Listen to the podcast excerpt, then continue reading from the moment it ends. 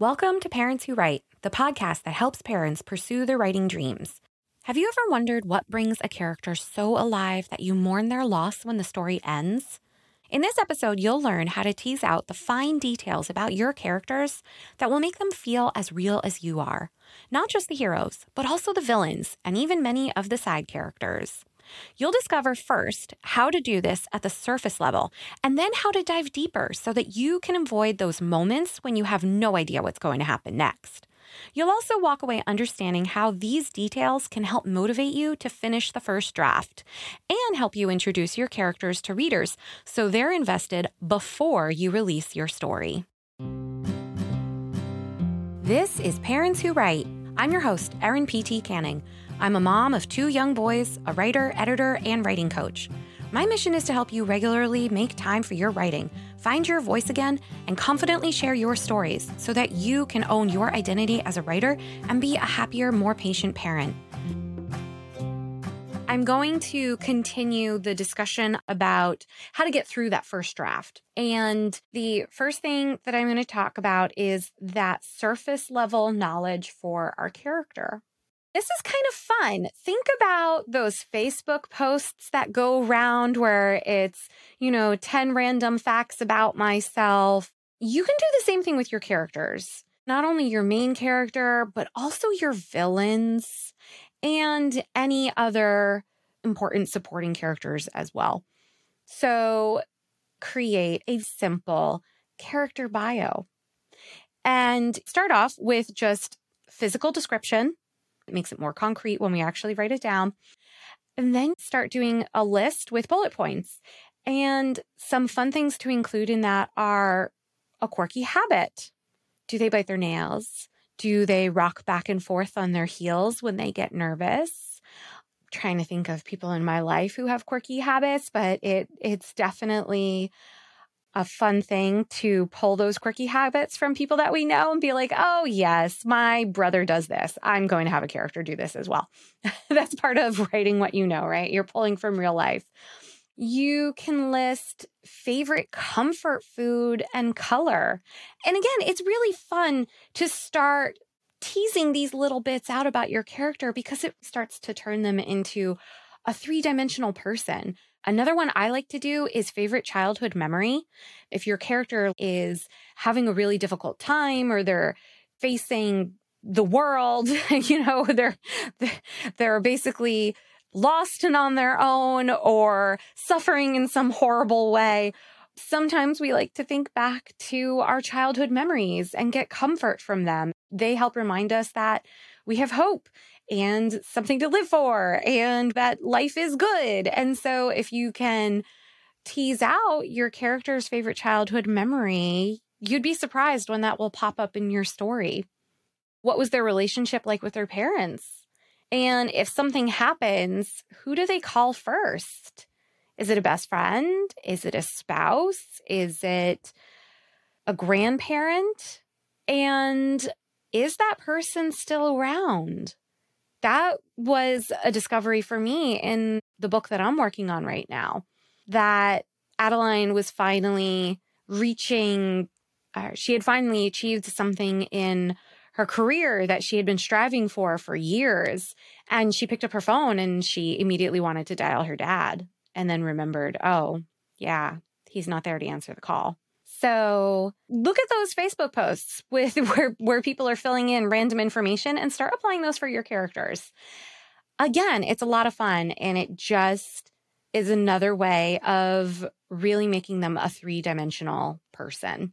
But then you really want to start to dive deep in and explore your character and understand them better. This is really, really helpful before you even start plotting your book honestly, I'm a pantser. I write by the seat of my pants.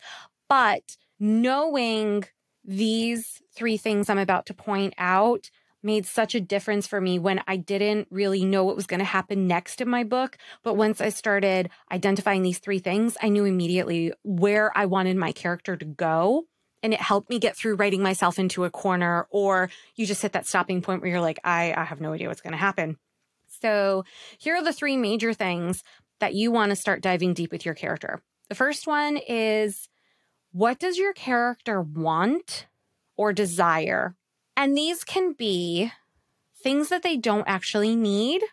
Say your character wants to be in a loving, awesome relationship, but they don't actually know that. They're just like, I want to be loved. And so they want a boyfriend like right then and there. So it could be a quick fix. You really want to explore what it is that your character wants and desires because that is going to be their driving force, at least in the beginning of the book. That is what is going to push them forward. Nemo wanted to have some independence from his dad and go touch that boat, right? Luke wanted to get away from his uncle's farm even though he complained about it when he finally got the opportunity. But he he wanted to go to the academy and learn how to fly right? Every character starts off with wanting or desiring something. And again that can change throughout the story. A lot of times it does and that's okay right? Dorothy originally just wanted to keep toto safe. At the end she wants to go home right? The second thing that you want to dive deep in with your character is what is their problem? What is their flaw? They might not necessarily be the same thing, right? Nemo, we all know what his problem is, right? He got captured and doesn't know how to get home again. Nemo's flaw was that he didn't quite believe in himself yet, right? He had to find the confidence to be able to get out of that tank. So his flaw was that he didn't have any confidence in himself yet. He used his lucky fin as an excuse, as a crutch. And when you're also thinking about their problems and their flaws, again, some of it can be surface level. Maybe your character's arrogant. Maybe they have a short temper, but you also want to think about what's called the glass shard it makes me shudder when I think about it. But if you step on glass and you just get like a shard of glass stuck in your foot and it festers, you want to think about what it is that's that's festering inside your character. And for Adeline, the character that I'm writing about right now, what's festering inside her is her loneliness because pretty much all of her family has died at this point. But she doesn't really talk about it. She kind of pushes that down under the surface, but it's festering. And that's one of her problems. The third thing you want to dive deep into with your character is what do they need? What life lesson do they need by the end of the book? What we want is not the same thing as what we need usually.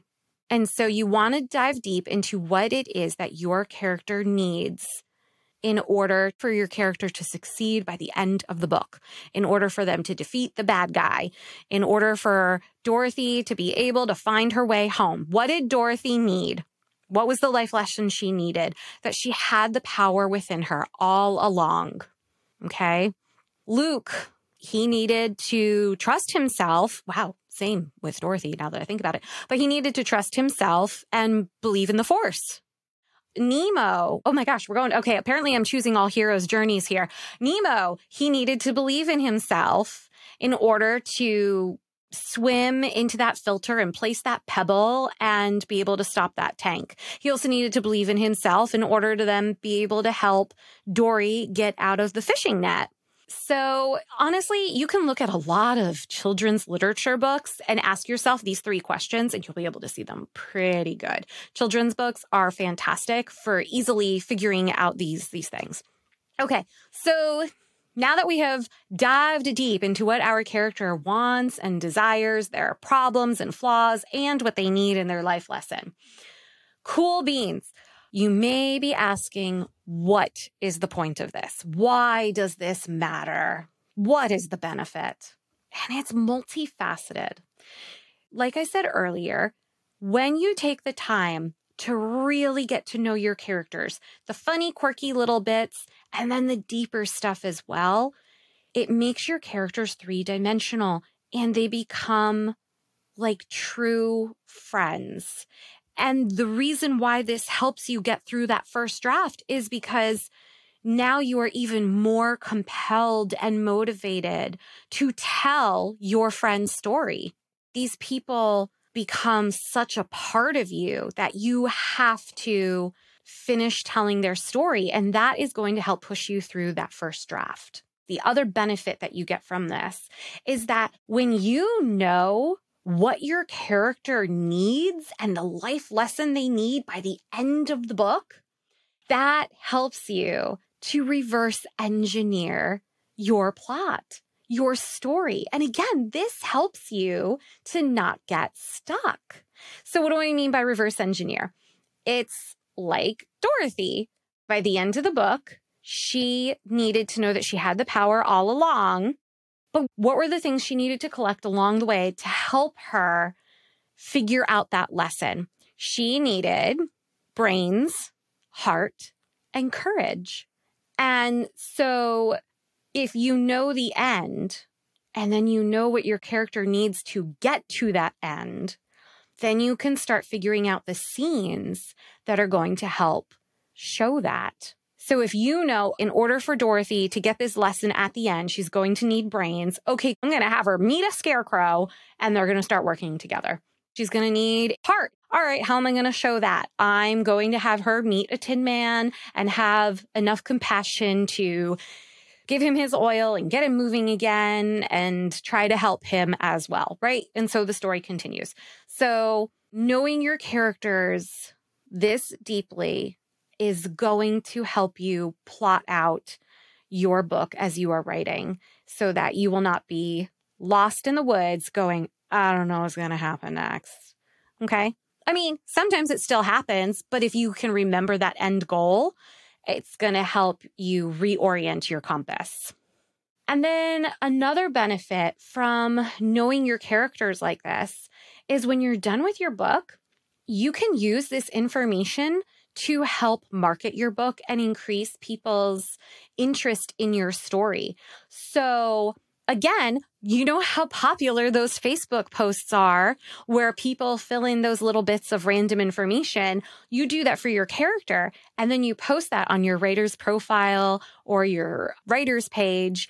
And it gives your audience a way to get to know your characters and love them and want to read about them and find out what happens to them you can use that information in your marketing emails as a way to get people to know and love your characters. So, taking the time to explore your characters, not just your main character. You would want to do this for any major supporting characters and especially your villain. Yes, even your villain might have a favorite childhood memory and a favorite comfort food. Maybe when they're done pillaging villages, they go home and have a slice of cheesecake. Like being able to have a character who does that is how we create complex, multifaceted characters that feel authentic to us. So I really, really want to now write a story with a villain who plunders villages and goes home and eats cheesecake. Um, but anyway, I hope that you have gained some fun insight from this conversation and that I've given you a way to think about why it is important to get to know your characters like this and how it can be fun, not only for you, but also for your audience, for your readers. All of this is to help you get through that first draft or any short story that you're working on. And I know that it can sound easier said than done.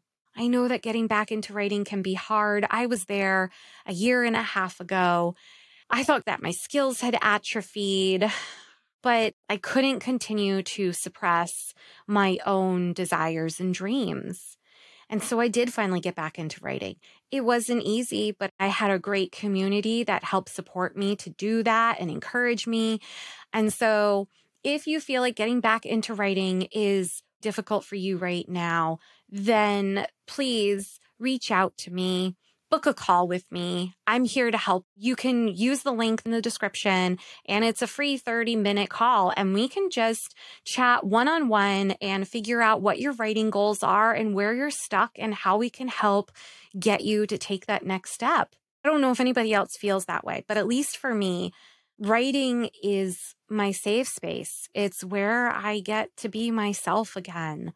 It's where I can shed the day's responsibilities and just be me. And okay, I confess There's a lot in my life that I have little control over, and I've come to accept that.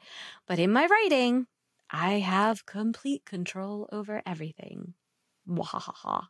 Um, so there you have it. I really hope that you're writing and that you're making that time for yourself also. And if you're struggling, reach out to me. I'm here to help. You've reached the end of another episode of Parents Who Write. Check out the show notes to download your free copy of my guide, Five Steps to Help You Start Writing Today.